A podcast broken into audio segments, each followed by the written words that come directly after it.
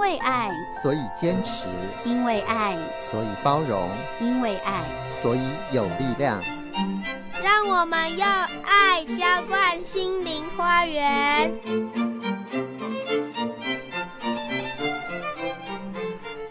好，今天我们电话访问到的是身心灵老师陈大正老师，在我们电话线上啊。呃，大正老师您好。哎，季谦，各位警广的听众朋友，大家好。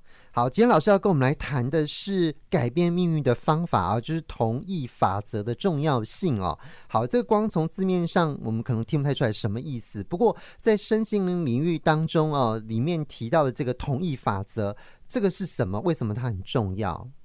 对的，呃，我可以请那个听众朋友现在在心里三秒钟，用这一辈子的经验想一下，如果我问你说，哎，改变命运，你觉得最重要的关键是什么？那可能每一个人会有不同的说法啊，比如说读书啦、沟通啦、改变态度啦。好，但是基本上啊、我们谈到一个很重要的法则，叫做同意，也就是说，同意是改变命运第一个最重要的关键。啊，这什么意思哈？我稍微讲一下，我们一生当中大概呃从呃我们开始读书出社会，大概对于生命态度大概有四个阶段。第一个叫做对抗，好，比如说我们从小的时候。呃，总是人家叫我们说“人定胜天”嘛，遇到困境我们就要努力啊。那一般大概听众你就会发现到，可能我们到三十岁、三十五岁，你慢慢就会发现到，有很多的事情不是你想要去改变或想要对抗，它就可以成为你要的那个样子。那有一些人慢慢的可能呃生活有一些折磨之后啊，他就慢慢开始从对抗的态度变成一种无奈的接受，或者叫认命。好，好比说我们碰到很多婚姻受创的，那你你问他，他就告诉你说。阿伯都安内啊，好，这个任命有呃任命啊，接受有点那个呃被迫接受的感觉，好，那我今天要教各位是第三个阶段，好，叫做同意的阶段，好，那第四个阶段叫臣服，这以后有机会我们再来谈。那所谓的同意，我先解释一下它的定义哈。所谓的同意，就是用这个人事物本来的面目与他同在，好，譬如说你的孩子是呃玫瑰花，你就用玫瑰花的方式灌溉它。如果它是仙人掌，你就不能用玫瑰花的方式，你就只能用仙人掌的方式灌溉它。但不管是玫瑰花或仙人掌，它们一样都会开花啊。所以我们所谓的同意，就是说，呃，你要思考一个事情哦，你为什么要改变命运？因为你想要对抗它，你想要呃它变成你要的那个样子。所以一旦想改变，就会耗掉你的能量。那同意的意思是我们先把那个对抗的力量给收回来。嗯，好，那这样这样子，我们就会呃有更多的力量来思考，我们到底要把焦点放在哪一个地方？哦，好，所以这听起来就是我们其实很想要去扭转某些东西哈，命运当中的东西这样。可是因为你要扭转，它就有一股力量冲击过来，那你跟它对抗就要这个就会消消底掉，对不对？对，就会耗能哈。举个例子来说，好比说呃，我们遇到悲伤，那这个悲伤不是我要的。你可能就怎么样？我不同意这个悲伤嘛，所以你就找朋友聊天啊，出去看电影啊。那这时候你就会发现到有很重要的事情，你会忽略到这个悲伤，但你却忘了，其实这个悲伤本来就是我当下情绪的一部分。是，所以同意也有一个概念，就是我会把焦点从转移或对抗，嗯，转到我该去好好的陪伴他或面对。嗯，好。那第二个，第二个，我我我举一个例子，各位听众可以听一下。好比说有两句话啊，第一句话是。亲爱的妈妈，我看到你受苦，我很难过，我想要帮助你，这是第一个。嗯，第二个是亲爱的母亲，我同意你的受苦。你们思考一下这两个有什么差别哈？第一个来说，你看哦，当你觉得妈妈受苦，我想要帮助你的时候，在表面上看起来好像是一种关系的爱的连结，但是经常就是这样子，我想要帮你扛下你的责任，帮你承受你的苦，经常这个关系就变得很纠葛。也就是说，妈妈如果改变，你就很开心。但妈妈如果陷在那个困境里面，你就会被他拉下去，而且很痛苦。对，所以当你开始说“亲爱的妈妈，我同意你的受苦”，第一个概念是你会退位，退回到纯粹用孩儿子或女儿的角度去跟妈妈在一起，所以关系上会比较清楚。嗯。第二个，你看哦，我看到你受苦，我想改变你的苦。嗯，那你要知道，这个苦是你不能忍受的，不见得是妈妈不能忍受，所以你等于呃。看到的是你自己想逃避的部分，而不是看到妈妈苦的脉络。当我同意你的苦的时候，突然你会理解说，原来妈妈过去的这些的反应跟苦，有可能是她这二三十年年来生命当中一个历练所产生的一种状态。是，那这样你就会更了解她整个的脉络。所以同意的好处在于说，第一个我们可以看到更完整的面相，第二个是我们不再把焦点放在我想改变的部分，而是回到自身。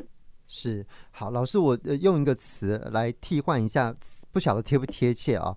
同意等于是我们接受吗？还是说其实这里还是有一些不一样的地方呢？对，这两个其实在中文很类似的，但只是说我我可以把它分开，就是说刚刚我讲生命是个态度，嗯、第一个叫接受了。对，接受有所谓要接受或不接受，那大部分人接受是比较无奈的。对，那我现在的同意的意思就是说，我们没有鉴别的问题了，就是他用什么样子出现在我的生命里，是我就纯粹用他的本来面目来欣赏他，然后跟他共在。是啊，那这这就没有要或不要的一个问题了。哦，他在这个地方。好，那如果换一个词呢？领受呢？又有什么不一样？啊、可以。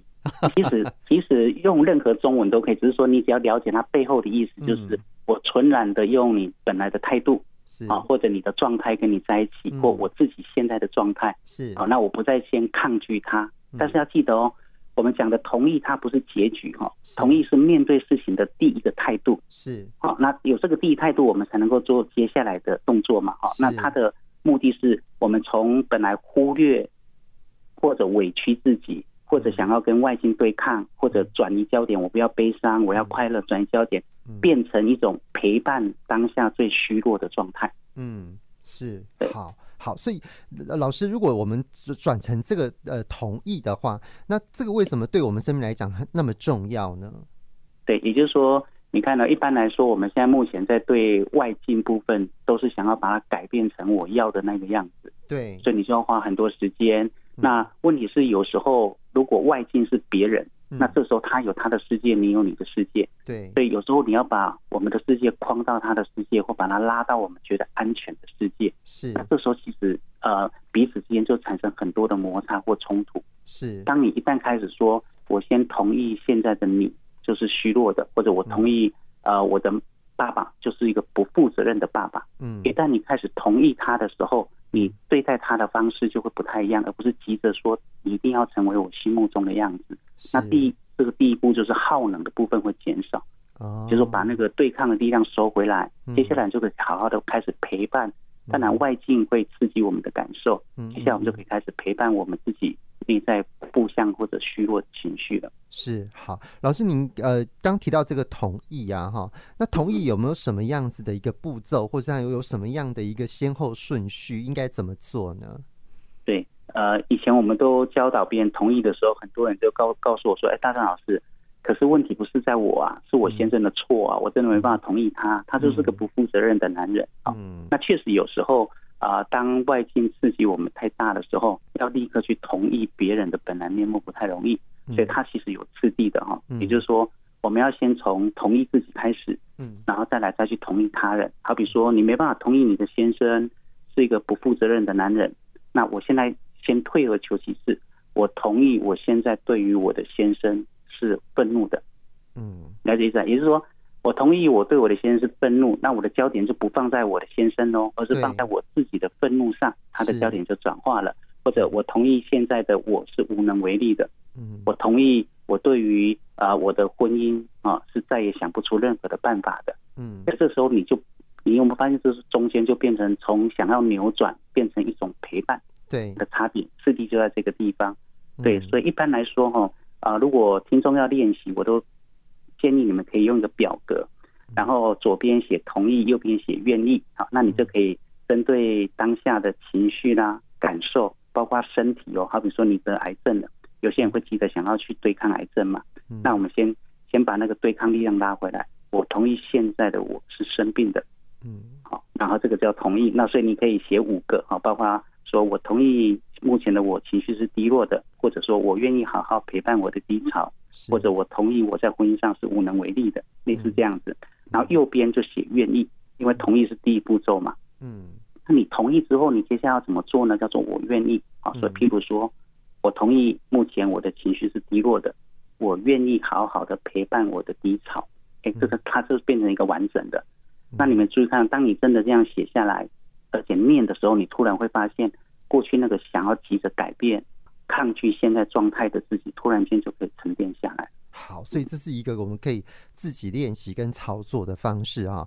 我想请教老师，这个容易做到吗？对很多人来讲，好像很容易，就当下你那种情绪或累积很久的这个呃这个不满或者是愤怒，一下子要能够转回到自己，这好像不是一件非常容易的事情哈。对，也就是说，我们会有当下的第一个直觉反应，嗯，但是如果各位听众今天听完之后啊。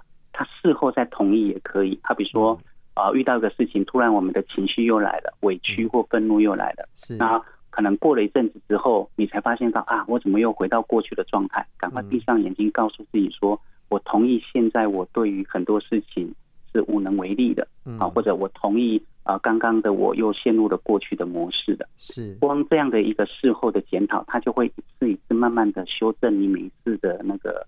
习气的状态，然后有一天当啊、呃、真正事情来临的时候，你才会发现，真正的重点真的不在外境，而是在于我们自己。那如果在生活当中哈，他确实呃同意的理解比较容易，但真正在做的时候，他其实有他的次第跟步骤哈。那一般来说，像我们遇到外境影响我们的时候，总共我经常告诉所有的朋友是说，它有五个步骤。可以让我们开始转化我们内在的感受跟情绪。那这五个分别是：第一个就是我们刚才讲的同意啊，同意我的情绪；再来陪伴情绪；第三个是深入情绪；第四个是转化情绪；第五个才有可能放下情绪。那各位看哦，后面的陪伴。深入转化跟放下，一定要有第一个同意做基础。是，如果你不同意你的情绪，你就立刻的想要做一些事情来转变的哈，比如找朋友啦或发泄，这时候你就发现你会抗拒那个情绪，你就不可能真正的陪伴了。嗯，所以一旦我开始感觉到我自己现在有很大的悲伤，我先告诉我自己说，我同意这个悲伤是我现在的状态。对，那这时候你就可以开始陪伴你的悲伤啦。嗯，啊，如果你抗拒是不可能。那陪伴悲伤之后，你就要怎么做呢？跟你的悲伤对话，这个就是陪伴跟深入。那怎么去做对话？哈，原则上，呃，我教导各位听众，大概就是跟你的情绪谈这几个：第一个跟他道谢，第二个跟他道歉，第三个跟他保证。好，那道歉就告诉他说：啊、呃，亲爱的悲伤，很抱歉，啊，啊，我过去总是用这这么负向的方式来伤害我自己。然后跟他道谢，就告诉他谢谢你用悲伤来提醒我，原来每次我只要想到我的母亲，啊，就知道我跟我的母亲的爱的连接是这么的深，啊，就是了解这个情绪，其实它背后都有它的正向意图，啊，然后接下来再告诉他保证，就是说从今天开始，当我在想起我的母亲的时候，我会用另外一个给他在心中有位置的方式来悼念他，而不纯粹用悲伤的方法。所以，当我们开始有同意情绪的时候，你就可以开始陪伴他，然后深入他跟转化他。嗯，那一般跟情绪对话，你要开始从情绪当中找到力量，因为啊、呃，大部分的人在面对负向情绪的时候都是虚弱的。好，所以你要找从虚弱的情绪找到力量，就是要找到呃这个情绪或这个外境的意义感。好，那这个意义感什么意思？就是说。好比说，各位听众，如果你现在陷到一个很重大的，不管是婚姻上的痛苦，或者过去的一些印记，那你就问自己两个问题，那就可以找到意义感。第一个就是你从里面学到了什么，好，那就不会只陷在那个纯粹痛苦里面。好比说，一个人他从从里面突然说啊，过去的那段痛苦婚姻，我学到了，原来我是可以靠我自己独自抚养两个孩子长大的。哎，突然间那个痛苦，它就不纯然只是痛苦，里面有包含我学到的东西。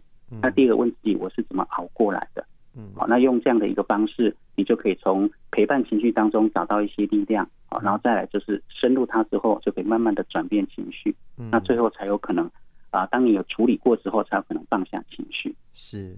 好，所以就这五个步骤哈，同意、陪伴、深入、转换跟放下哦。好，所以就这五个步骤，可是这其实蛮细腻的哈，所以我们其实是要不断的做一些练习，对不对？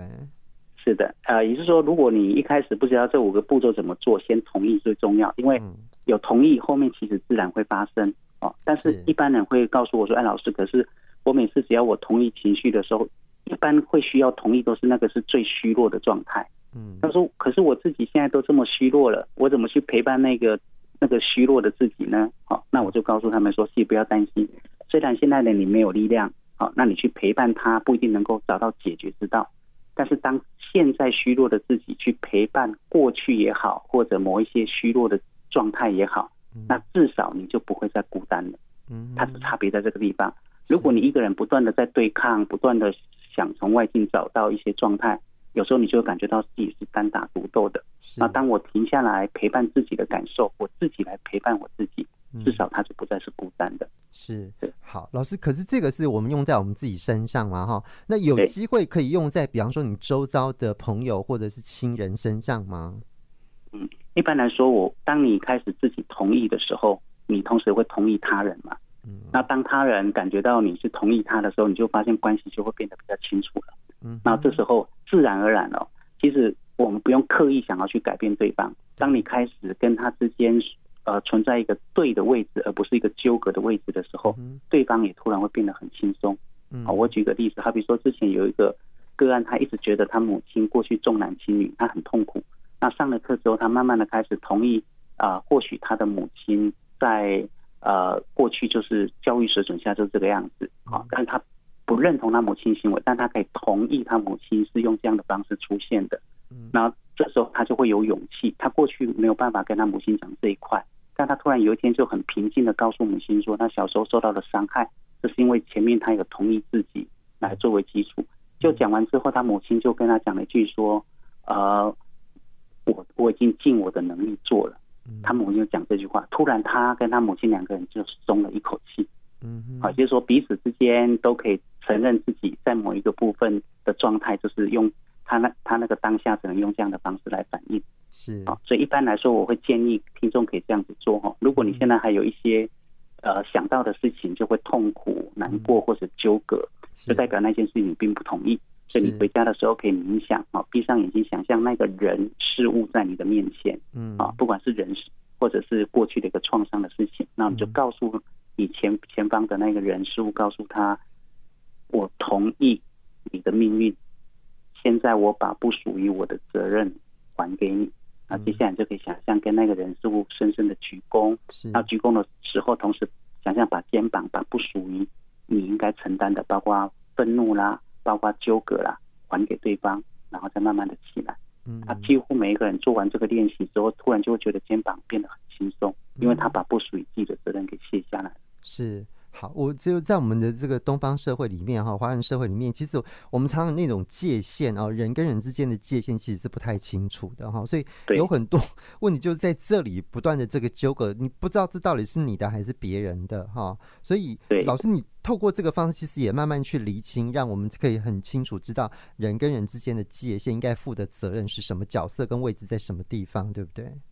对，也就是说。呃，其实我们有时候经常会把自己觉得好的部分，想要框在别人的身上。是我经常讲一个呃小故事，就是说有一只猴子，它就在河边看着鱼这样游来游去啊，突然间就一伸手把一只鱼就抓着，就跑到树上，把鱼放在树树顶上这样子。然后有一个行者啊，修行人走过去，就看到猴子这个行为，就问他说：“你为什么把这只鱼抓到树上呢？”就这只这只猴子就告诉那个修行者说：“因为在树上比较安全啊。”嗯，还 是有理，也就是说，有时候我们经常就会用自己觉得安全的方式，哦，好比说我上次在谈生死疗愈的时候就有过嘛。当你看到妈妈因为父亲离开很悲伤，那你就急着想要把她带出去，然后到处走一走，因为你自己无法忍受这个悲伤，但是你可能忽略了，可能你的母亲可能需要透过这样的悲伤，才能够跟她死去的先生在一起啊。嗯，所以当你开始可以同意他用他的方式来哀悼他的先生的时候，你跟他之间突然都可以用一个。比较有默契的方式在生活，所以这今天老师谈的这个改变命运的方法，同意法则的重要性哈。那最后老师有没有什么要总结跟补充？对，也就是说，同意法则哈，它呃是第一个态度，但它不会让我们的生命变得更加的完美，但是同意会让我们的生命变得更完整，因为我们开始接受我们自己不完美的部分，好的部分也是我们的一部分，恐惧也是我们的部分，而且最重要的是同意。它是获得自由最重要的关键。嗯，对。好，所以这个部分其实慢慢让我们可以走向更身心整合的一个方向，可以让你更平静一点哈。对，所以我也希望各位听众可以把这个同意法则就慢慢运用在生活上，然后慢慢就发现到你的肩膀会越来越轻松，我们不不用再背负别人的某些状态或态度。好，非常谢谢身心灵老师陈大正老师，谢谢大正老师哦，好，谢谢，大家，好，好，好，好，拜拜。拜拜。